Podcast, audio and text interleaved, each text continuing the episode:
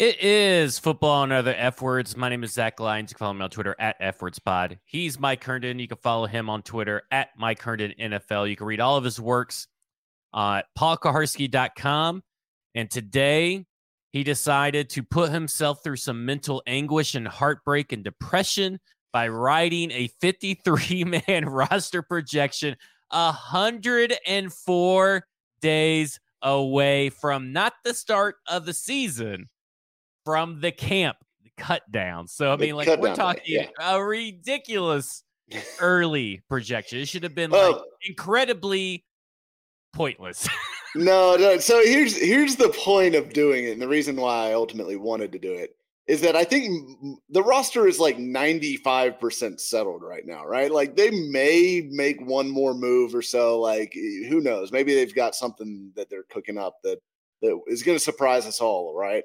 But most of the roster is set for camp. I feel like um, by this point, and it's it's just a tool for me to kind of go through the roster and see like where the depth is shook in, uh, is like shook out after free agency, after the draft, all that stuff, and it is.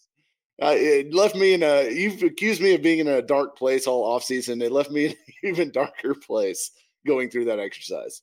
Um, you know, like I get it, but it's also like it's gonna churn so much. I I feel like. Oh yeah, there's then. there's no way I got all 53 right. Like you know, yeah. I can't get all 53 right the day before cutdown day. um, I usually will get like maybe 49 or 50 out out of the 53, but uh, yeah, there's no way that all 53 are right.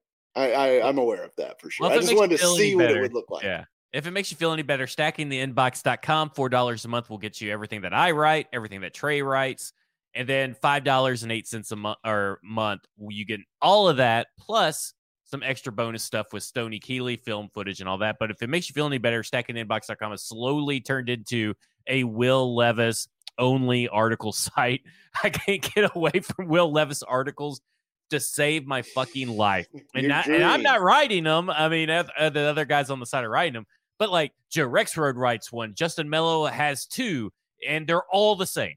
Like uh, those interviews well, and everything, they're all the same thing that you've read in The Ringer. They're the same I'll, thing I'll you've say, read previously. I'll say Rexrode's, I thought, had some like interesting stuff on Levis that I did not G- know. Give me one thing that it said that you did not know.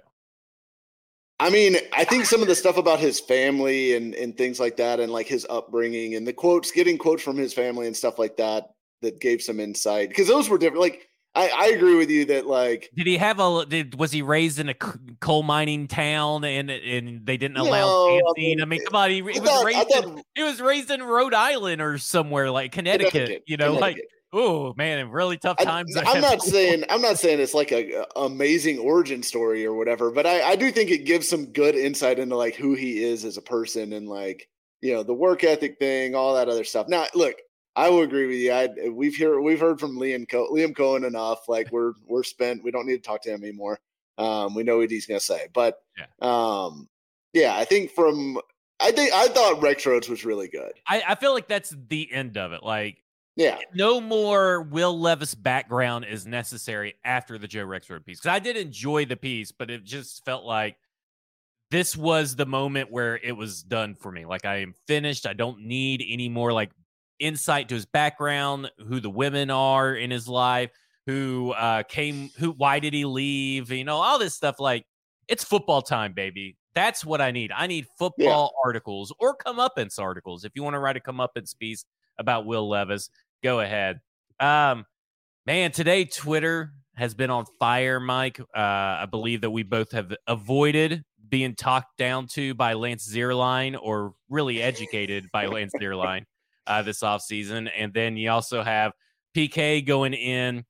Mr. Name Names refusing uh, to name yeah. names, by the way. Mr. Name Names refusing to name names and j- calling Sal, Sal, the Sal Manfredi account, dumber than Stillman. Exact words, his words, not mine. I don't know if I technically agree because Stillman has put out some really bad stuff, but I ain't going to really argue with it. I just, today has been kind of crazy. I mean, you got people accusing, you got Easton accusing Lance Zierlein of box score scouting about Anthony Richardson, which I thought was like That was Out some top little out of pocket. A little out of pocket there. Because if anyone is not box score scouting is Lance Zierlein, who does like 400 fucking draft profiles for NFL.com. I mean, even went back to watch Colton Dowell. Like he went back to watch Colton Dowell Yeah. games. Yeah, he uh yeah, Zierlein is one of the guys that I respect the most. And uh yeah, I, I have no problem admitting he knows way more about football than I do. Um, and if he ever claps back at me about something, I'll probably just say, okay, that's an interesting point and move about my day. yeah. Hey, you know, teach their own. uh, You know, Yeah. people get. I got. I. uh, I haven't been active on Twitter this week because I thought Yeah, about you've been a little quiet. thought about changing this to Fears of the Kingdom, talking about the Titans Kingdom, because I've been playing Tears of the Kingdom on Zelda. So Ah, between okay, barbecue contests and Mother's Day and Zelda, I don't have time for all this unnecessary Titans drama on Twitter. Even though I like to do drop a tweet and then kind of leave for for a few hours. Um. Oh man, what a day. Okay, so the schedule came out. Um, and you said something interesting in the chat and i responded but nobody else responded to to you. And i guess it's because no nobody thought that your uh hypothetical was worth discussing. My comment kind of echoed that. But you said if the titans go one and are heading in one and five into the bye who is quarterback and I said at that point, probably a fucking unicorn, like a literal unicorn or something to that effect, because that is outrageous. They're not going to go one and five on the outset. I understand though the question: What if it's two and four? Two and four seems pretty like there. It's a weird beginning of the schedule. Yeah, it's a hard beginning of the schedule. They, They, played be- like probably six of their seven or eight most tough games in the first six weeks. which I think is a good thing because that's typically when they're healthiest. Um, and I know that the Titans are trying to counteract being healthy with different weirder things. I guess practicing harder, building calluses, and all that, that which we'll talk to later. But I feel like this week or this this opening few weeks I could see two and four, but I'm kind of landing right on the fence at three and three. Like I think three and three is realistic and the most highly possible. I would rank it three and three, four and two, two and four, one and five, like as most possible to least possible. Where do you rank that? I think I think two and four is probably the most likely because I mean they're going to be they are not going to be favored in any of these games unless something dramatic changes between now and uh the the time those games kick off like a quarterback injury or or something something really weird like that. But at New Orleans they are not going to be favored in New Orleans they're not going to be favored at home against the Chargers they're they're going to be favored beat New Orleans at Cleveland Aren't aren't they going to beat New Mm. Orleans though? I don't know I, I, don't mean, know you got Derek Carr going down there. You don't know what's happening with Alvin Kamara, but Derek Carr's first game, it always takes a new quarterback in a new team to acclimate. I mean, t- everybody started writing off Tom Brady before he went on to win a Super Bowl and got dragged by his corpse, got dragged by the defense. But at the beginning of the year, he kind of stunk. And if, I mean, I kind of feel like that's going to be the situation here, especially if there's no Alvin Kamara. Yeah, I mean, I don't know that the Saints are that good, but you know, you're going on the road. I also don't think the Titans are that good, honestly. So, I mean, that's kind of where I'm at with that one. I mean, eh, could they win that game for sure? Like, that is not a game where I'm like, oh, well, zero chance of of them coming away from you know that one with a win. But I don't, I don't think I'd necessarily favor them. Um, but yeah, the then Saints Char- reminds me. Okay, sorry, I, I know I'm, I'm like interrupted you again, but like the Saints remind me of 2019, the that 2019 Cleveland Browns game. That's 2019, right? Where they just show up. We watched it at uh, Nobles, and they just Yeah, yeah, showed yeah. up and they just blew the door off of them for. And everybody, had, that was the year that everybody crowned the Browns being, you know, the next best team. And I kind of feel like I kind of feel like that's going to be this game. There's a lot of like games on this front part of the schedule that reminds me of other games. Like the Chargers game in week two reminds me of week two last year. I, I feel like the Bills, it may be closer, but I feel like it's going to be just a thorough, decisive win by the Chargers. Yeah, I mean, so they're and then they go to Cleveland for week three, home against the Bengals week four, at Indy week five, which is to me the most winnable of of the first six, and then at home against or no, not at home in, in London against the Ravens. Which I mean, look, there's some schedule advantages in there. I think they've got a uh, extra day preparation for um, the Chargers and Browns, I believe it is, or maybe it's the the Browns and Bengals. I don't know. Um, either way, those teams are all better than them. Uh, they're all better football teams. Um, the Colts are the one game that I feel like, you know, that's a toss up. It's in, in Indy, so who knows what Anthony Richardson's going to be in Week Five uh, of the season. But if he's even playing, I'm not even convinced that he's going to be the starter by Week Five. Yeah, they may, they may wait for the bye week because you know how they are. Like Matt Ryan kind of hung around, and all these like quarterbacks kind of hang around, and for the Colts. Maybe they don't do that this year. Maybe they fully break the mold. But I feel like it, Gardner Minshew is at least the week one starter uh, for the regular season. The only reason I don't think that might be the case is because I, I think the whole deal with Richardson is in in them bringing in Steichen and everything, and then pairing them two together is they're going to want to build this offense to be basically what they did in Philly with Jalen Hurts. Because I mean, they're not exactly the same, but they're you know in the similar vein from a skill set standpoint of being big and powerful in the run game, being able to give you like QB power uh, kind of stuff, and then also you know being able to attack down the field. So I think I think to design that offense for Anthony Richardson, you kind of just need to do it from the jump because Gardner Minshew is not going to be able to do the stuff that Anthony Richardson can do. So if you were going to commit to Anthony Richardson, and have him running the offense that you intend for him to run long term in Indy, I think you've got to go right now and go. You know, whereas the Titans, I think, are different because I think Will Levis can run the same offense that Ryan Tannehill runs. Um, but what so, if, uh, what if they, uh, sorry, I, someone sent something on on Twitter and it's it is a car video, um, by by illustrious Sal Manfredi responding to PK's tweet. Uh, I'll have to watch that later. But um, those fucking car videos could drive me nuts. Um, the where were we talking? Oh, but what if the Titans do something? I don't want to say foolish, but what if they do something kind of like what the Titans did last year, where it's Tannehill and then it's Malik learning a pro system, and then Malik is supposed to grow within that system? Because isn't it bet. I mean, he's he knows a pro system, right? Anthony Richardson does has experience in pro system, so it shouldn't be that hard for whatever offense Shane Steichen is running, which you would assume is the Eagles' offense, which Gardner Minshew ran for them. That all kind of yeah. coalesces. I, I, I, I, I mean, kind of think that Gardner Minshew is gonna gonna have the. I think it's to be at least whatever the record is at the bye.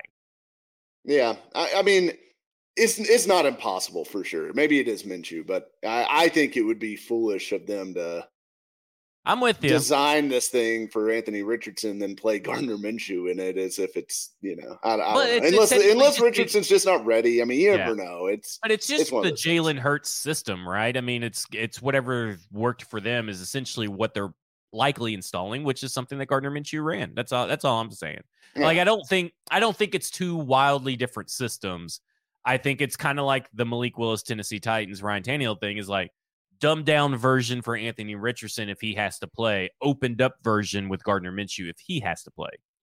Um, like, uh, I guess I don't, I don't know. I guess I, would I'd say like if they're two and four at the bye, they're probably sticking with Tannehill for the simple yeah. reason of you can still make a you can still easily go on a run. We saw him do it in a massive you know, run after 2019. And this schedule sets up super easy on the back half. And you would only have played one division game. And let's say that the one win or the one of the two wins is against the Colts. You still come out and beat your division and, and make up ground and win the division. So, I mean, eh, this team isn't going to probably be competing for a wild card. I still think the AFC South is the worst division in the AFC by far. Um, it's going to be whether or not you can win the division. So it's uh, right. To me, it's it's we've seen this team stay loyal to its veterans, and they're not get, they're going to be super loyal to Ryan Tannehill because they want unless he is just a disaster, an abject disaster, because he can he can look great, and we saw it last year, and they still lose games, right? I mean, like that's not out of the realm possibility. But Will Levis is going to come in much like Malik Willis did, and just suddenly give you a an entirely different dynamic or boost within this offense that Ryan Tannehill can't give you. It's not like he, if he can't make the offensive line better, he can't make the wide receivers better if Ryan Tannehill can't, right? So it would have to be like purely solely Ryan Tannehill's fault in a massive losing streak. Like the losing well, streak has to be pinpointed at Ryan Tannehill or he's injured. Or, or, uh, or I think the other scenario is that you get to a point in the season where you just don't feel like you know this team's got a chance to do anything from a challenging to win the division standpoint, and you just feel like it's time to get Levis some reps, eh, or or frankly, I mean, if Levis shows that he's ready in practice, if Rev- if Levis is sitting there and hey has all the answers, he's setting the protections right in practice, and he's seems to be prepared and ready to go, and and they would know um, you know, that they feel like they could trust him going into the game. I, I think that may be a point where you know, maybe Tannehill's not playing great, maybe the team's record isn't good. They look for a spark and throw him in there and say, well, either we'll get the spark we're looking for, or we'll start to take our lumps with this guy and get him some reps that'll benefit him next year. So I, I think that would, but I don't think that'll happen after six games. I really don't. I mean, I don't like doing record predictions this early, but I am writing over at Stacking the Inbox basically I'm taking a, a, section of the schedule, talking about that section and and whatever, and I'm I'm viewing it as the healthiest version of that team all season long versus the healthiest version of the other team all season long. Yeah, and so I I ended up where I think that they're gonna beat the Browns, and I think they're gonna beat the uh, I think they're gonna beat the Saints, and they're gonna lose to the Chargers that's kind of where I'm out in the first three games. A little little spoiler alert or preview. I think I'm going to have them beating Cincinnati. Oh my god. Cincinnati and is so much they better barely, than they. They barely lost to Cincinnati last year. I mean, they I know, I know, I know, I know, but I mean, that, I don't know, man. It's at home. The, and the Titans, the Titans beat the Bills the year before, and then they got fucking smoked by them last year. I mean, I don't know that last year's result being close means anything. But the I mean, Bengals like, are neither much, team much has made team. neither team has made like grand strides to shape reshaping their team, except for the Titans have. I mean, technically, if you want to talk about the offensive line and talk about the offensive scheme, but you're going to have Harold Landry back by week. You know, you're going to have Harold Landry back, obviously, but week three. I mean, a healthy version of this Titans team versus the dinged up version last year, and that was a really, really healthy Bengals team last year at that same time. I don't know. I think I may err on the side. I I I agree with what someone that wrote this, and this is Titanic. I mean, he he's a big like this may be Vrabel's burner because he mentions Vrabel in every episode that uh, I do at this one in a football show, which is okay. I agree with most of the stuff. Is Vrabel still coaching the Titans? Except for maybe Harbaugh, he is a way better coach than all the other coaches they are facing the first six weeks. And that gives me, I like, I feel like all these games, and I know people are going to think that the Bengals are going to wipe the floor with them, whatever. You want, if you want to say that it, that's the only non toss up, and then on the flip side, the Colts isn't a toss up. The rest of these are toss ups. And if I'm going with toss ups, I'm siding with the team with Mike Vrabel. And and I know that there was a seven game losing streak, and I know injuries can happen, but you can't project and predict injuries. And well, I'm not. I'm not projecting. I'm not. I, I, know you're not, but I'm just saying you, the general you, the the the people listening to this, the in generalities that you just can't do it. And so it's like every game I kind of look at, I'm like, man, Mike Vrabel's going to do something crazy on this one, or Mike Vrabel's I mean, probably going to. And it, then you got we got Henry, you got Ryan Tannehill. Then you look at who they lost and who they gained, and you're just like, I don't know, man. Like, I, I, I think the problem with that piece of logic though is that the Patriots would go 14 and 3 every year if it just mattered who the best coach was, right? Because Bill Belichick is an incredible coach. We we can all agree on that.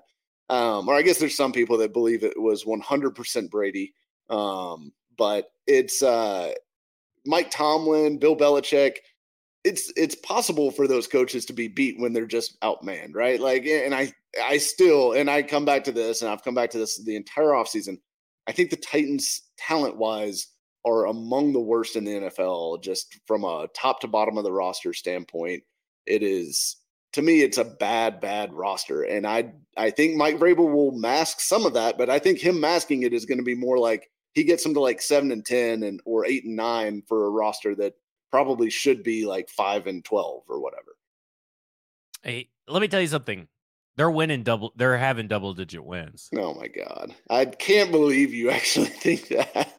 I, I can't believe how we how we swapped, in which we know what this means when we're on opposite sides.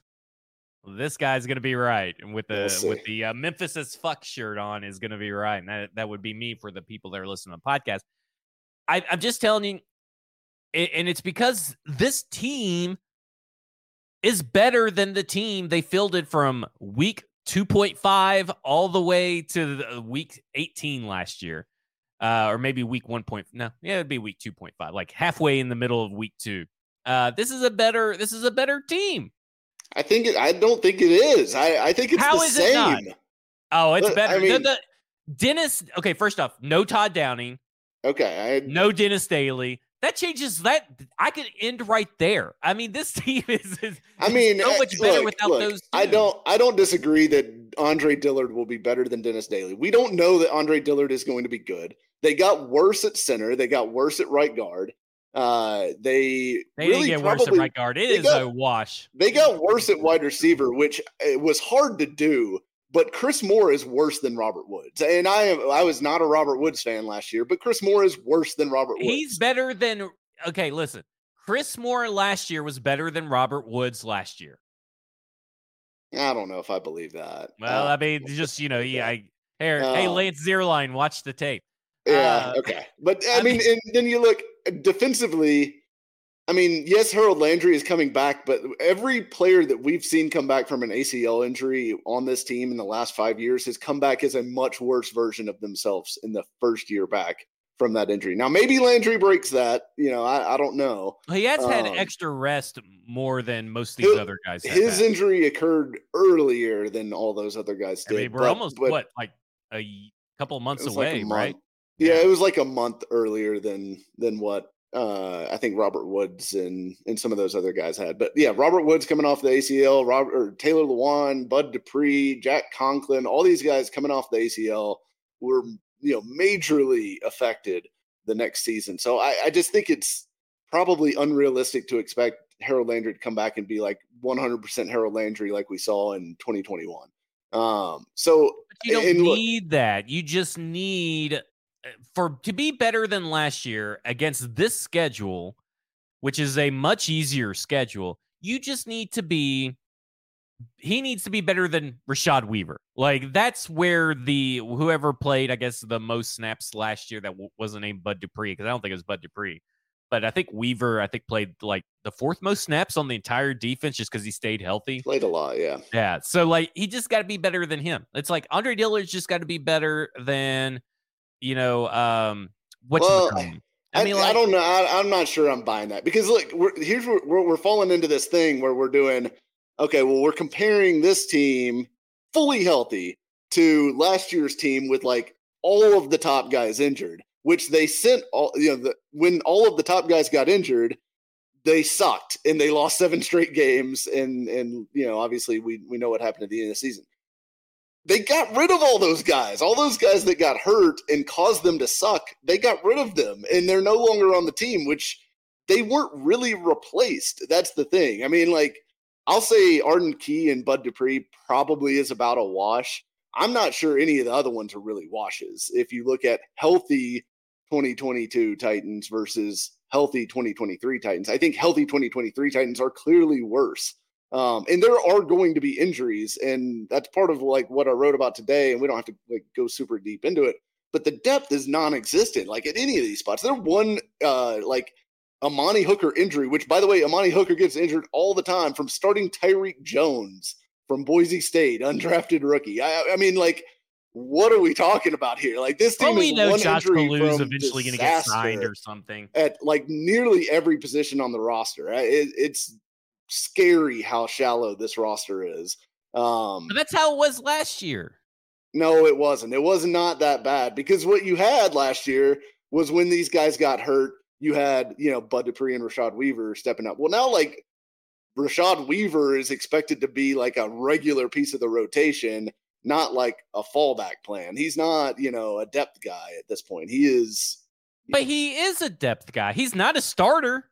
Well, he's not a No, starter, but he is like a regular rotational guy. He's not a guy I that think you're I think his snaps are going to go down than what they were last year.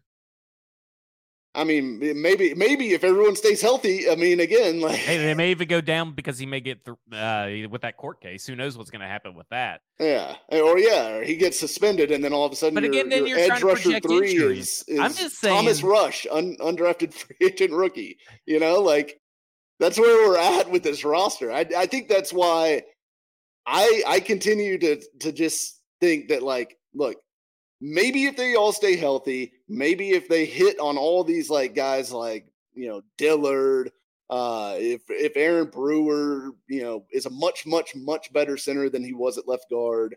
If uh, you know NPF takes a big leap, if Burks takes a big leap, if Chig takes a big leap, if all these guys play like way way better than they did last year, yes, they could be good. I just think that what we're looking at is like all those guys have to do all those things. They have to be a whole lot better, and and the chances are that some of those guys are to stink or take steps back or get hurt or whatever, and then they're to be starting UDFA's because when I filled out my 53 man roster, 11 of the 53 were either first or second year undrafted guys. 20%, 20% of the fucking roster. It's insane. Like that is scary, scary stuff to me. Just projecting this team and thinking that they're going to be like a you know legitimate playoff contender. Oh, I, I I think they're winning the division. I mean, I I think it's pretty obvious. I mean, this this idea that the the Trevor Lawrence we saw in like weeks was it like weeks seven through fourteen or something like that is like the real Trevor Lawrence. Color me a little skeptical. Not saying it couldn't happen, but color me a little skeptical that that that little small sliver is the real Trevor Lawrence. I and he doesn't play very well against the Tennessee Titans. But here's the so- thing. Here's the thing. We do this with Trevor Lawrence. We say, well, he was only good for a little bit. You know, they do the exact same thing with Treylon Burks and like all these other guys on the I don't Titans, care what where they're we're doing. saying we're. Well, I'm just saying, like, if we're sitting here saying, well, Trevor Lawrence isn't really that good. He only played a few good games. eh, Then why are we saying that Treylon Burks is about to break out and be awesome? You know, like you can't be totally optimistic about one side and totally not about Well, the I other think side. I think there's there's less evidence, there's less conclusive evidence of what Treylon Burks actually is. So when you're doing a projection, there isn't like some. It is a projection because you've only seen like four games of Treylon Burks. With Trevor Lawrence, we've seen now two full seasons of Trevor Lawrence, and I I just don't buy into this whole, and I never have into this whole. Doug Pederson is an excellent coach. This what this team did in the offseason is is a team is they're acting like they're a team that went 13 and uh was it now 13 and 4 or 14 and 3 last year when they really just are a Josh Dobbs fumble away from not even making it to the playoffs. Like I don't know. Like I just don't I don't look at this Jaguars team as I think I think it's a, a team that you split with. They're not a team that you sweep. But I look at this Jaguars team and Trevor Lawrence is going to have to prove it to me. And listen, I'm a guy who has said Treylon Burks until he tells me and shows me he's a wide receiver too, and in the NFL. Now, does he have a chance and opportunity to prove me wrong? Sure, same as Trevor Lawrence. But I'm I'm trying to be realistic on both sides when I talk about Treylon Burks. When I talk about this, I know that the Titans are wanting Treylon Burks to be a wide receiver one and ascend. I know that- have him be a wide yeah, receiver. I, I know that I know that uh, other people think that a healthy Treylon Burks is just as good as a healthy AJ Brown. It's I don't know, but like to me, it's like the what I've seen from Treylon Burks so far. I feel like is a wide receiver too. I, th- I think Burks is going to be really good. I, I do. I think he's going to be. I think he's going to be better than Corey Davis, worse than AJ Brown, whatever that makes him, kind of in that like wide receiver 1B kind of category. Yeah. Is probably the most likely landing place. Now, I think there is a scenario where he ends up being a true wide receiver one and, and that would be awesome. top 10 elite guy. I think that's certainly possible, but I, I just don't know that like I mean, to me, the entire Titans offense, with the exception of Ryan Tannehill and Derrick Henry, who we know what they are, but they're both also declining players uh, at this point in their career is all projection. It's a hundred percent projection at literally every position across the roster. Um, and that scares the shit out of me because I, you're relying on a lot of people to hit and do things that they've never done before, which is possible. I, I'm not saying it's not that, that there's no hope for the season whatsoever. I'm just saying that if you're being realistic, I think it's Mike Vrabel's going to have to do a fucking whale of a coaching job. He's capable of that, but I mean, this roster is bottom, at least bottom ten in the NFL, if not bottom five. I, think I think they're gonna get. I like my minimum and maximum is like ten wins. Like I feel like ten wins is spot on for this team, and that's just because of the schedule and that they're going to be really a lot better and out. They're going to be able to out coach really other and take advantage of other poor teams throughout the schedule that's littered in the back half. They just really got to get through this first half healthy because they're going to have they have such a big rest advantage. And what have we talked about Mike Vrabel all the time throughout his career is that when he has extra rest or he has a rest advantage, he's really fucking good. And he's going to have a one of the best rest advantages in the NFL eh, this year, and it, really they're almost of all time. I mean, he'll, he'll the rest thing is good. It'll help some, but I mean, a lot of it, you know, I think that's really probably congregated around what maybe two two games where they have like a real rest advantage, like you know the one where they're coming off the Thursday night game. Uh, I think it's when they play the Bucks, they'll have a real rest advantage, and then when they play the Falcons, they'll have a real rest advantage. Those are two games they should win, anyways. Um, so I don't, I just don't know that that's going to be as big of a deal. Uh, maybe it has a better cumulative effect than it does over like than it does like on just specific games. But um, I don't know. I I just I continue to just struggle with this team, seeing them being a playoff team. I I just I don't think they're going to be a good playoff team, but I think they're going to be a playoff team that's going to get their buttholes kicked in you I know, think you're and, you're the reason you believe they're going to be a playoff team is more of a lack of faith in the Jaguars than it is a like. I seriously think. No, I, I think the Tennessee team. Titans are going to be like. I feel like this is a very much a 2016 Tennessee Titans team. Let me say something. This is not the worst wide receiver corps we've seen fielded by the Tennessee Titans.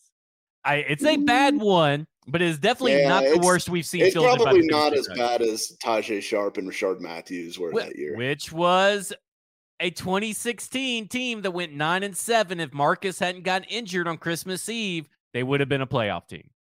So I'm just telling you, this 2016 team has so much similarities to, or the 2016 team and this 2023 team have so many similarities. Is driving me nuts. I can't quit putting together and making the connections.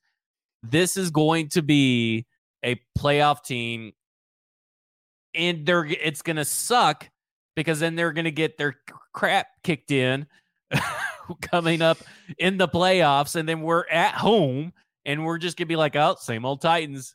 And then you know what's gonna happen? They make the playoffs with the Ryan Tannehill, and he's probably gonna be on the team next year, which would be insane. Oh, or him actually, and Henry that that actually may be the worst case scenario is they just keep hanging on to these two guys for forever well past their prime and and think that that's going to fix things but I yeah. think I think they're setting themselves up for 2024. I think that really is what they're doing with the roster right now. Yeah, Section 240, uh, new new podcast uh, or new YouTube uh, video channel uh, started by at Bonafide Bro. Really well done uh, stuff. Yeah, if you very, haven't watched cool it. logo. Yeah, very cool logo and and everything about me like he's got like 4K cameras shooting in 24 FPS. I mean, he's like going crazy. Um, but he, he says if the offensive line is fixed, then we might have a shot. And really, it just has to be fixed to like a mediocre degree. And that's all I that's all this team needs. Yeah, I, I and again, maybe this is where my pessimism uh, for this team comes from. Is I just don't. I have less faith faith than most people that the offensive line is fixed. I, I think there's just so many question marks. I, I, and if all the answers to those question marks are on the plus side, then great. They'll probably be at least average. Um, you know, maybe even slightly above average. If Dillard is awesome and turns out to be more like the first round pick that he was coming out of college than the guy that barely played for the Eagles. If Skoronski is one of those rare rookies that's that hits the ground running and is awesome from day one, if Brewer clicks at center, if you know Brunskill is fine at right guard, and if NPF takes a huge step forward at right tackle, they could actually be good if all those things happen. I think I think more likely than not, we see some mixed bag in there, and we've still got you know one or two major weaknesses on that five man starting offensive line. And look again, heaven forbid anybody on that starting offensive line gets hurt because guess who the top offensive lineman is coming off the bench? It's Jamarco Jones. And he'd have to be the backup for like every single spot. And after that, I, am I guess Corey. I mean Corey Levin's probably just an interior player. But if another tackle got hurt, uh, and Jaelyn Duncan, Jones, baby, Jaelyn Duncan's probably going in there, and I don't. I think Jaelyn Duncan's a guard. So I, I mean, I just I it, the depth is really really bad again. Um, so I, I don't, I just don't know. It, I, I don't have a ton of confidence in the offensive line as a whole. I just think you know the the coaching changes and Section 240 brings us up too, and I brought it up earlier about the the coaching changes are are such a net positive both on Chris Harris, Tim Kelly, and the way they've reshifted the entire offense. That it sounds like to me that Coach Haas is is is taking the playbook out of what good offensive line coaches do, and that's an open dialogue with its players, talking about what they've seen. And this kind of will take us into what the uh, the press conference was all about. And we got a lot of good insight from the press conference. I I mean that press conference was what four people, and yeah. it went almost a full hour, which seems like it was really really long all of them I could hear talk about various things and all this stuff that's going on with the team. But I think that when you look at it, we'll start off with Coach Haas since we were just talking about him. We've heard stuff from Jaelyn Duncan, who I agree with you that I I think if you needed him to play, right away Jaelyn Duncan's best spot would be a guard, but I think he is very much a Dennis Kelly esque player in that he's super athletic and he has the length to play tackle, but you may not want to be trusting him to play 17 games at tackle. You know, Dennis Kelly did a good job that year that I said that, you know, it's kind of scary. But like, I'm I feel like that's the career projection is is he's a swing tackle and if you get someone that is turns into a left tackle or right tackle wherever you may want to slot him in for the long haul that's great but i think realistically he is going to be your second swing tackle coming off behind Jamarco Jones. Yeah, and also this is assuming Dillon Radunz is is hurt to yeah, start the right. season and unavailable, which I think is almost a lock given when his injury occurred. But my point with Jaelyn Duncan it is a length thing. Again, like the reason that I don't think Skoronski's going to end up at tackle is that he has 32 and a quarter inch arms. Jaelyn Duncan has 33 inch arms, which is way longer than Skoronski, uh, but it's still 13th percentile. And, and, that is really low for an offensive tackle. Now, he could uh, feasibly play tackle a little bit. I could buy it a little bit more from just a pure length standpoint than than I could with Skoronski, but I still think moving him inside probably gives him the best chance to actually be a positive starter. Well, he's also uh, got a lot of technique to learn because he lot, was yeah. that that to me is like when you don't you have to find ways to mask the technique of a player if you are forced to start him. And so I would think that through some magic uh moving parts that they would rather have Jaelyn Duncan be a guard if someone goes down than they would a tackle. They would make shifts to put him somewhere else. Now, listen, I I think eventually he can learn and grow into a, a tackle, but it's not one of those things where like when I, I view a player I want to think about someone like Jaelyn Duncan. I want to I want to figure out what's the best way for that's mutual beneficial. That he is a good player and it makes the team better. And I feel that that could be kind of a guard situation. But he says we got way off track. He says Coach Haas, um, you know, talked to him, had spent a lot of time with him. Uh, they talked about collaboration, communication between the two. Aaron Brewer mentioned the same thing. Daniel Brunskill mentioned the same thing.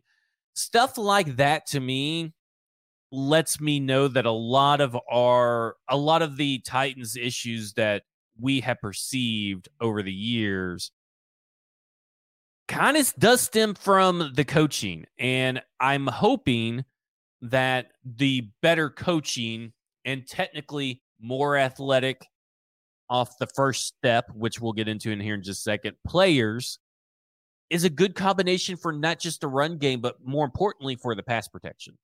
Yeah, and I, I do think that there's some hope there. And look, I mean, frankly, we know almost nothing about Coach Haas besides, you know, I mean, he was a, I guess, head coach at, at a lower level, and he was offensive line coach for, I think, Wagner or something like that two years ago when the Titans found him and brought him in. But, you know, Vrabel spoke extremely highly of him, talked about, you know, that that was possibly the best interview he'd ever had with an assistant coach when when he promoted him to offensive line coach uh, after Keith Carter was was shown the door. And look, the comments from the players so far in this offseason make it very clear that Keith Carter, it was his way or the highway. There was no flexibility. And I actually listened to, um, I think it was the Athletic Football Show uh, podcast recently on this, and and they had Geoff Schwartz on, and uh, I think it was, um, God, I'm trying to blank. I'm blanking on the other offensive lineman. It was a former Patriots uh, tackle, I think, that they had on um, with him. And they were just talking about coaching and, and offensive line play and why guys bust and, and things like that uh, among offensive linemen specifically. And one of the things they talked about was uh, coaches really like making sure that whatever technique they may prefer or coach that if it just does not work for a certain guy, being flexible and and working with a guy to develop something that the coach can live with and that the player can execute is important. And that that to me kind of rings true when you're talking about Keith Carter that if Keith Carter was so rigid that he clearly was just not giving these guys any flexibility with the techniques that they were executing or or how they were were stepping or whatever and gave them no flexibility on on being comfortable and that could have contributed to some of the problems that we saw on the offensive line and and all indications are that that Haas is way more of a, a players coach so to speak and, and willing to talk to guys and and get feedback and you know, it, there, there was the comment about uh, I think was it from Skoronski or was it Brunskill? I can't remember which one it was now that said, you know, he was more of taking them aside and saying, okay, slow down. Um, you know, there's going to be mistakes. We understand that. The I know Brunskill said it. I didn't listen yeah, to Skoronski. Uh, I didn't listen to the the uh, rookie. Oh, so that was actually only, really good too. Well, it, you know, it's very hit or miss. You know, I was at the yeah. I was at the barbecue contest. I, I, did see all the media people continue to ask Tyjae Spears why he's hurt and refer to him as hurt and injured, which are just idiots at this point. And he I argued, uh, yeah, pissed. well, I'm I'm pissed for him uh, because like I told Braden, he goes, well, they just want to hear it from him. Go fucking find that podcast. Go look on Twitter. Go look at the articles where he's talked about. Like, do you really need to ask him about it to confirm that he doesn't have one? Like, there's various ways that you could have found that he doesn't have one where he states that he does not have one. So, like, you know. I don't know. I, I mean, hopefully, hopefully we're done with that conversation and and several other. But like, like you know, you some, know. I saw cl- when I saw a clip of someone asking Will Levis about getting an autograph cleat or football from Mike Vrabel back in like 2004. I, I was like, well, there's just nothing good coming from these because those are pointless fucking questions that are ridiculous. And someone, whoever asked it, and I can assume that it was probably Jim Wyatt. I'm just like, I mean, I'm, for these these stupid like I'm I need to know like pertinent stuff. And uh, if you don't have a pertinent question asked, just don't ask a question. Get those kids out of there. It's an I will say that it, that's an interesting anecdote in that like you know he was uh, grew oh. up a oh. Patriots fan going to Patriots camp while his head coach now was was one of the players. I think that's actually kind of an interesting thing to learn about him. Um, no, but to me it is. To me it is. To me it is. Um, but I I think what are we? Where do we? Where did we get off track again? Oh well, we I was just talking about like I didn't I didn't watch any of them, so I, I don't know if oh, yeah. said no, the same thing. It, that it was, was, definitely Brunskill. by Daniel Brunskill. But yeah, so Coach Haas, I, I, do think is a totally different stylistic coach, and maybe that will help this group. And look, they are athletic; they're super athletic. Um, you know, Dillard is an, an uber athlete, Skoronski's an uber athlete, Brewer's an uber athlete. I think Brunskill's an okay athlete and uh, Petit Frere is just okay too. So the right side is a little less athletic than the left, but it is an athletic bunch as a whole. And if they can find out a way to make all this work, you know, they could have a really you know interesting group. So I, I think I think Haas is I think offensive line coaches in general are are among the most, if not the most, position coach like important position coach on an NFL coaching staff um because you can see like the kind of advantage that the Eagles get um from from uh I'm blanking on his name now too. Um Who's the Eagles? Stoutland, Jeff Stoutland. Oh, yeah, sorry. Um, sorry, I, I was four teams that failed the offseason via in a former NFL GM Jeff Diamond. Who the fuck is Jeff Diamond? What I can't what I can't remember. GM? I can't remember who he was GM for. I want to say Dolphins, maybe. I don't know. Maybe That's I'm Jeff Ireland though. Oh yeah, maybe maybe that's who I was thinking of. I don't know. Um, oh, but anyways, Vikings from seventy six to ninety eight. Okay, all right. Uh, okay, um, yeah, you're real relevant, Jeff Diamond.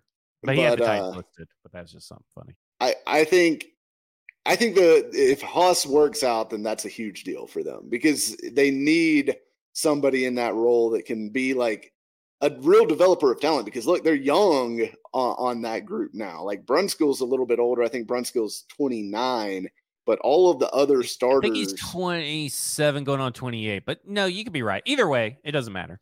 I, and and Dillard maybe 28. I, I, think Dillard's a little bit on the older end as well. But the rest of those guys are all, you know, 24 or younger um, between Brewer and and NPF, and then all the depth guys too, besides really Jamarco Jones and Jordan Roos. So um, it is a young group. It is a group that's going to need to be developed together. And if if Haas is a great coach, and you know I hope he is, uh, that could be a huge difference.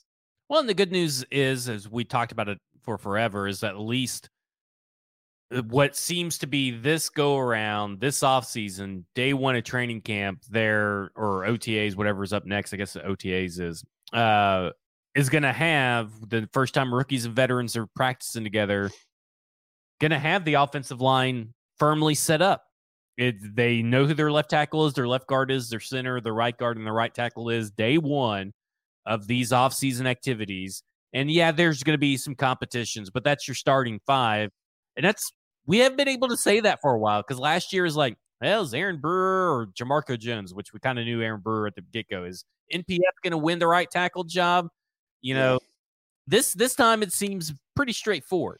I think those are definitely your starting five and in those positions left to right. But eh, I think the most interesting thing, honestly, when we get to camp for the offensive line is going to be who lines up where with the second unit because you know they were playing Jamarco Jones at left guard, but he's also played right tackle. Um, Jaelyn Duncan, does he end up starting out at guard or does he start at tackle? Uh, you'd imagine. I mean, Corey Levin's almost certainly going to be the second team center. Um, but then who's who else is in there? You know, is it is it John Ojukwu, the uh, uh, undrafted tackle from Boise State? Is it? And I, I'd assume Jordan Roos, Andrew Rupcich uh, probably is in the mix. So there's a group and how the they split up like where who goes where with that second team offensive line will be very interesting and could tell us a little bit about like you know where those guys stack up and where they project like a guy like Jaelyn Duncan to play at the next level. So I, will be interested to kind of track that. Uh, you know, you you you got hype off the Treylon Burks comments and all this kind of stuff uh yesterday in the chat. I mean, not like you know, hype is saying that he's gonna be AJ Brown, but like you like you you love what you saw. Yeah, it shows you you've like got a lot of heard. confidence and everything. Well, we And and, we've we've always talked about we like when guys stay in Nashville and train Yeah. with the team during the offseason. It shows commitment. It shows you know being with the coaching staff, being with your teammates, that kind of thing. I, I think that kind of stuff matters, and he did that. Um, and it sounds like he's in much better shape, and he sounds super confident. So I, I came away feeling good from that press conference with Burks. Now, ultimately, that means Jack Diddley. I mean, if he doesn't come out in shape for training camp, then you know we'll all be saying, well, then you wasted all of our time back in May. But um, it, it was a positive sounding Burks. Like he It's, sounded kind of like Roger yeah. McCreary, right? Like you you like what you heard, you like the changes and the recon- recognizing of stuff they could do better at, in their second year, and that's why so many people typically do make a second year leap, right? Like your your leap candidates, ha- is, this team is littered with them. Uh, but you like what they what they do in the offseason and they are doing everything right. And so I hope I hope I'm with you that everything that Treylon Burks has done turns into something on the field. You know, putting the words into action. That's kind of the big theme because the Tennessee Titans have talked about being fast and violent. And we have talked ad nauseum, you and I on this podcast, what being fast technically means. And just now, the rest of media is catching up with us. I mean, we're just we're trailblazers, Mike. We are the fast ones. We're we are an up tempo offense, wearing way, and they're basically exotic smash mouth back in the back in the day, and the rest of media because everybody's now like, oh, well, I guess it means that they're just going to be kind of quick off the ball and explode off the ball. Well, that's kind of what we've been saying. It's about instincts, like, but we're hearing it right. Like everything that the team is doing is to basically outlast the other team. And you have a good Logan Ryan quote that you that you have echoed now a couple of uh, weeks in a row, but I want you to echo it again. What that Logan Ryan quote is and how it relates to Treylon Burks and this team. Yeah, so it was something that he said actually on Good Morning Football, I think a couple weeks ago, and he was talking specifically about Cooper Kupp. And Cooper Kupp famously ran like four six or something like that, uh, coming out of uh, what? Where did he come from? Eastern Washington or something like that. Um, Mhm. But Kupp ran four six, and so there. The question was, how is he this good if he is a four six guy, right? And uh, part of Logan Ryan's answer, you know, part of it he talked about instincts and just, you know, natural ability, route running ability, that kind of thing. But then he also talked about how good a shape Cooper Kupp is in and how well conditioned he is as an athlete. And he said, sometimes over the course of a game, a 4 6 guy can be faster than a 4 4 guy because if a 4 4 guy isn't in shape, then he's really a 4 8 guy by the end of that game. And and he's, you know, gasping for air and not he's not running 4 4 when he's, you know, fatigued basically. So I, I think that is something in, in this whole conditioning thing and everything like that they seem to be going super aggressive with is trying to get, you know, hey, we may not be the fastest team based on 40 times uh, in the league, but we're going to be the fastest team at the end of the games because we're going to have better conditioning than everyone else. So I, I think that is a very pertinent quote, especially to Burks specifically because he was a four five five guy, I think, uh, Yeah. in the combine. But if he's running four five five in the fourth quarter, then he's going to be one of the fastest guys on the field. So Well, and you look at it from a standpoint of what Daniel Brunskill said, what Sean Murphy Bunting has said, what uh, Azeez Al-Shaair said. They all said this is an we are hitting the sleds on Monday, and this is something that we've never done before and experienced before. And Brunskill tied it directly into when the San Francisco loss in to well when the Titans beat San Francisco in 2021 and he mentions I think they were down to like their fifth string offensive lineman starting but they were all clearly in shape and willing to go the distance and wore our ass out and that's that matters that also matters when they're going to get to 10 wins this year and mm, make it to the playoffs like I said but it look but here's the question and of course, they could have asked Burks, but Burks went on first, so they're going to have to wait till the next go around of press conferences to ask. Is this the same stuff they've been doing?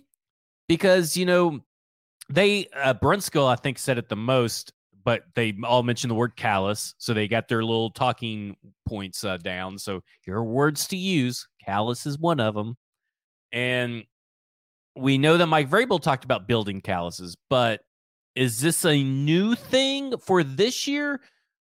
Or is it the same as the previous years? Because Mike Vrabel also talked about basically practices needing rest days, this and that, and not going too hard in practices, then they turn around and do this. So what what is it? What is your feeling? Not necessarily because you don't know, but what is your feeling of what this is going to turn out to be?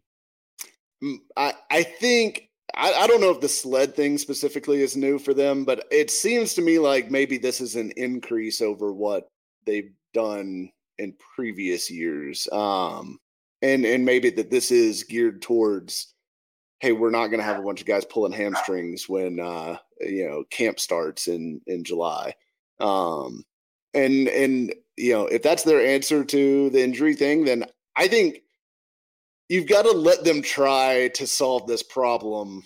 You know, it, I, I think we know that it's a problem. We know that one of the answers is that they believe field turf on in the stadium is going to help versus having the the grass field that's always bad by the end of the season.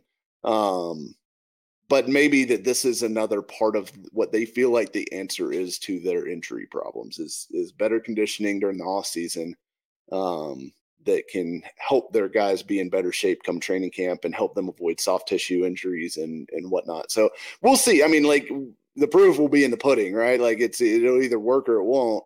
Um, but I'm interested to see if if this is new and and we can get confirmation of that, then it'll be interesting to kind of see if that pans out over the course of the season. Were you a little surprised nobody asked uh, Sean Murphy Bunting if you know what's it like learning from Kevin Byard or talking to Kevin Byard at these things? Because I would have liked to have known if Kevin Byard was there. Because I'm assuming he's not. Yeah, um, I am not surprised. Well, I guess I am a little surprised nobody asked him about that. But um, yeah, I'd assume Byard's not there, and Henry. I've not seen anything of Henry because you you know you can look well, through some of these videos and you kind of yeah. see. So I don't I don't think Henry's there. Tannehill's clearly there. They which, keep showing him. Which I want to bring up, by the way. So Tannehill is there because this ties into Azeez Al-Shaair's comment that like they can't believe that Ryan Tannehill is doing all the same drills that they are doing. And and and listen, yeah, Section 240 is right. Henry is never at this portion. Yeah, he always goes. So I'm not too worried. And but, I mean, he, he's fine. Yeah, but for all the work or for all the people that said that Ryan Tannehill was a shitty leader because he didn't come out and say, "Oh, I'm going to coddle and mentor Malik and all this stuff," and I kept saying, "No, he's a good leader. You, you he's just not your type of leader." Here he is been here at all the off-season programs. He's been doing all the drills, which maybe he's always done them, and they're just surprised that you know maybe Azeez Al-Shaair is just surprised that um their their quarterbacks are healthy enough in Tennessee to actually do these drills without getting injured. Um, but I just want to point out that where are all you people con- that condemned Ryan Tannehill condemning Kevin Byard? Because I don't see anybody condemning Kevin Byard for not showing up. And listen, I didn't condemn Ryan Tannehill for not showing up, and I sure as hell ain't condemning Kevin Byard for not showing up. He's he's built up a lot of goodwill to not have to show up, and we know that he's going to be in good shape when he does show up. But that is still just shows the levels of hypocrisy. If you're going to do it one way, you need to do it the other way. But I also wonder though, how long is this going to drag out with Kevin Byard? That'll be interesting. That is a storyline that that's not being talked about. That's kind of why I'm a little surprised. Maybe they're just waiting for it to happen, but that does seem like Nashville media to wait to propose a go off the rails on a subject of that they may not be ready for. But it is something that I think that needs to be taken into account that Kevin Byard hasn't been at any of the things this offseason, and he normally is. Like that is the key thing. He is normally there at these things.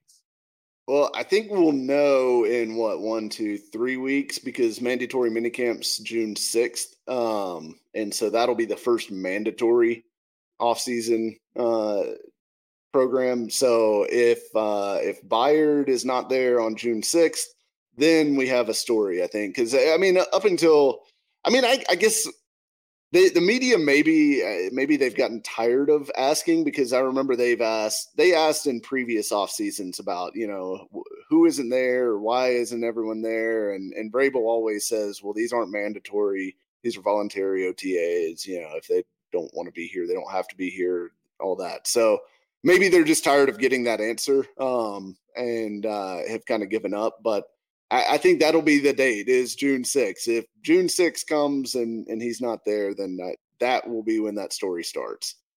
Yeah, it'll be interesting to see because that's that's something you got to kind of like keep tabs on because if he's not showing up, there's something a little bit more behind the scenes than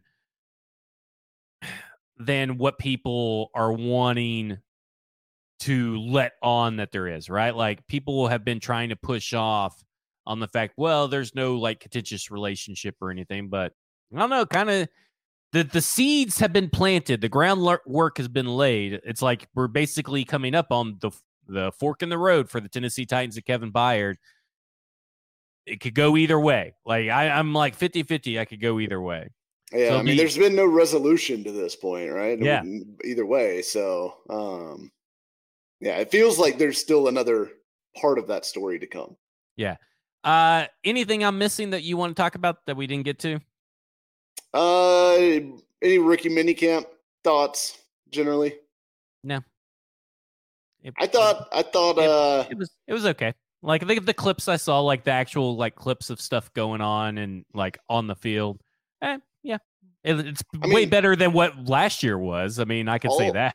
all the guy, I will say this: all all the guys that were out there that you saw kind of looked like what you expected to, to see from them. I mean, we didn't need the the clips from rookie minicamp to know that Will Levis had an incredible release and arm and and you know physical skill set and all that stuff. Um, obviously, it's it's always different to actually see it, um, but nobody needed to see that if you'd watched him play in college to know that those things were true. Um, same thing with Tyjae Spears being or Tyjae Spears. I gotta quit saying Tyjae. I read it that way for too long in my brain, and now now that I know it's different, I'm trying to rewire.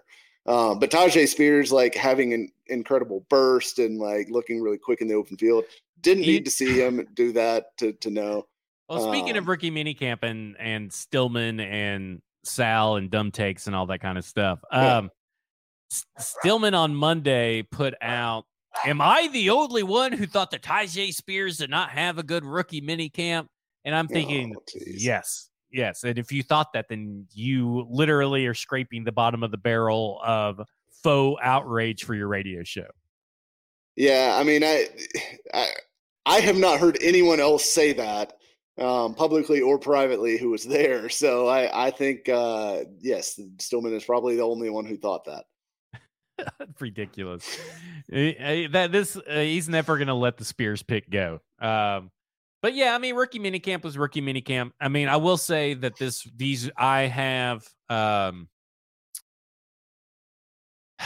I guess the way to put it, a little bit more faith that these rookies are going to attack the off-season activities better than pre uh, the last couple of rookie classes, including last year's class, uh, where at least two starters came from, and may, you're only going to probably have l- one starter out of this. But I think that the way that the the people that they drafted seem they first off they look like football players Uh, everybody looks like a football player, and I and what I mean by that is that they look in shape, they look the part, they look professional, they look like football players. Secondly, it seems like they all have really good heads on their shoulders as far as their when they're talking to the media and everything. And then I feel like they all legit kind of have something to prove almost at every level, except for maybe Skoronski. But Skoronski, is probably the most pro ready of them all, so he doesn't really have that much to prove. But it feels like they all have a little something to prove, and I, I think that's going to go a long way for this rookie class being a really good, dependable class. I don't think it'll be 2019, but I think it could be a class that you could see contribute over the next four years in various different ways. I will say, um, I think I particularly, particularly the top two picks with with Skoronski and Levis. I have a ton of trust in both of those guys being professionals. Like they are going to carry themselves as professionals. They are going to do everything they can to get better every day. Like I, I really feel like going into that, um, like going into camp, those two are going to be prepared every day. You don't have to worry about whether they're going to be out, you know, partying or you know, and not studying their playbook or whatever. I think those two you have 100% trust. And, and look, frankly, all all of the rookie class have said the right things. I, I mean, I think maybe the biggest thing I took away from rookie minicamp was Colton Dowell talking about rooming with Will Levis and being scared to touch the remote because Levis got there first and was has literally been in his iPad every single time he's been in the room studying plays and Dowell's like afraid to turn on the NBA playoffs or whatever it is he wants to watch. Um, I, I, think that's telling about the kind of person Will Levis is because I, I, think that goes along with the Rex Road article and all these other articles that we've heard and, and read um, recently about him is that he is going to be a maniacal worker. And I, I have zero doubt that he is going to know this offense forward and backwards sooner rather than later and that it is not going to be a mental problem with him knowing what to do that holds him back. So I, I, think that is something that I feel like you can go to sleep at night not wondering whether Will Levis is going to be prepared or not. And I think that's a huge deal for coaches. And I think the same goes for Skoronski. And I, I was impressed. I, I was super impressed like with that Dowell. for all of them. Yeah, right? I, like doesn't it kind of? I to me, it's like to me, it's like this is the kind of draft class that can lay foundation for future draft classes. They may all may not be hits, but at least now we know definitively that when they say they're getting guys that love football, they're not blowing smoke up our ass like the previous regime did, like when Jon Robinson did. They're legit getting guys that are dedicated to their craft, love football, and going to give everything they got to try and do something to make a impression on this team. Jaelyn Duncan's probably the furthest from that, but even then, I mean, you're talking about a guy that went to O line masterminds that has put in the work in the offseason. It's been already talking to Coach Haas all offseason. Been like a five year starter or something yeah, like I mean, I would be hard. I, I just think that there's a harder path for him to be a contributor this year, barring injury, obviously. But like Colton Dow can easily be a contributor. There's there's yeah. nobody standing in his way, pretty much. If, yeah. he, if he puts in the work with Will Levis, and if Will Levis is probably going to do what we think he, I think he's going to do, he's probably going to have. We're going to have a couple of stories of him throwing, doing throwing camps uh, during their downtime, and you know having the rookies yeah. out there. You you know he's going to be out there doing all that. So I don't know, like I, I, I like this rookie class from the outset, even though you know I did my comeuppance. I, I feel like if Will Levis is going to fail, it's going to fail because of the attributes of being a quarterback he couldn't get. It's not because of his personality. It's not because that he's a bad worker or anything. And I feel like that about the whole team. Like the whole team isn't going to fail for a lack of trying and effort. Yeah. Well, sorry, yeah. the whole rookie class, not the whole team.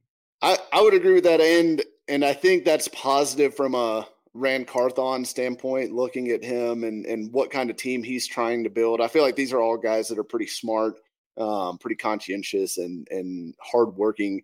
And I will say that one other thing that I I liked that I heard coming out of minicamp was uh, I heard Josh Whyle looked incredible. Um, that that he looked super athletic uh, as a route runner and, and catching the ball downfield, um, which we saw the one clip uh, of him catching the ball deep from Levis, and then there was obviously discussion of another play um, where that ended, I guess, rookie minicamp where Levis threw it up and, and Whyle went and jumped and, and got it in a crowd. Um, which of course Vrabel said maybe don't throw it into a team meeting next time or whatever. But um, I I think that Whyle, I'm very encouraged by what I've heard from about Whyle so far. Yeah, it's a, it's I I'm just thinking it's a really good foundational kind of draft class that can, if the guys all stay healthy, like I, I feel like that's the big thing, right? It's because we've gone through two years of, you know, 90 plus injuries every year. Like if this rookie class stays healthy and this year, this is a positive development, not just for this year, but for future years. You're you're starting to build a younger foundation of core what can be core pieces for this team. Yeah. And um, I, I mean, I, I just I've thoroughly enjoyed this draft class. I can't wait to see you know OTAs, training camp, and all that kind of stuff, and see them build off what seemed to be a pretty good rookie mini camp. Yeah, absolutely. I mean, I, and, and yeah. by the way, all the free agents that they signed echo this same kind of mentality, chip on the shoulder, coming in to do whatever they want, have good heads on their shoulders. Kind of the same thing.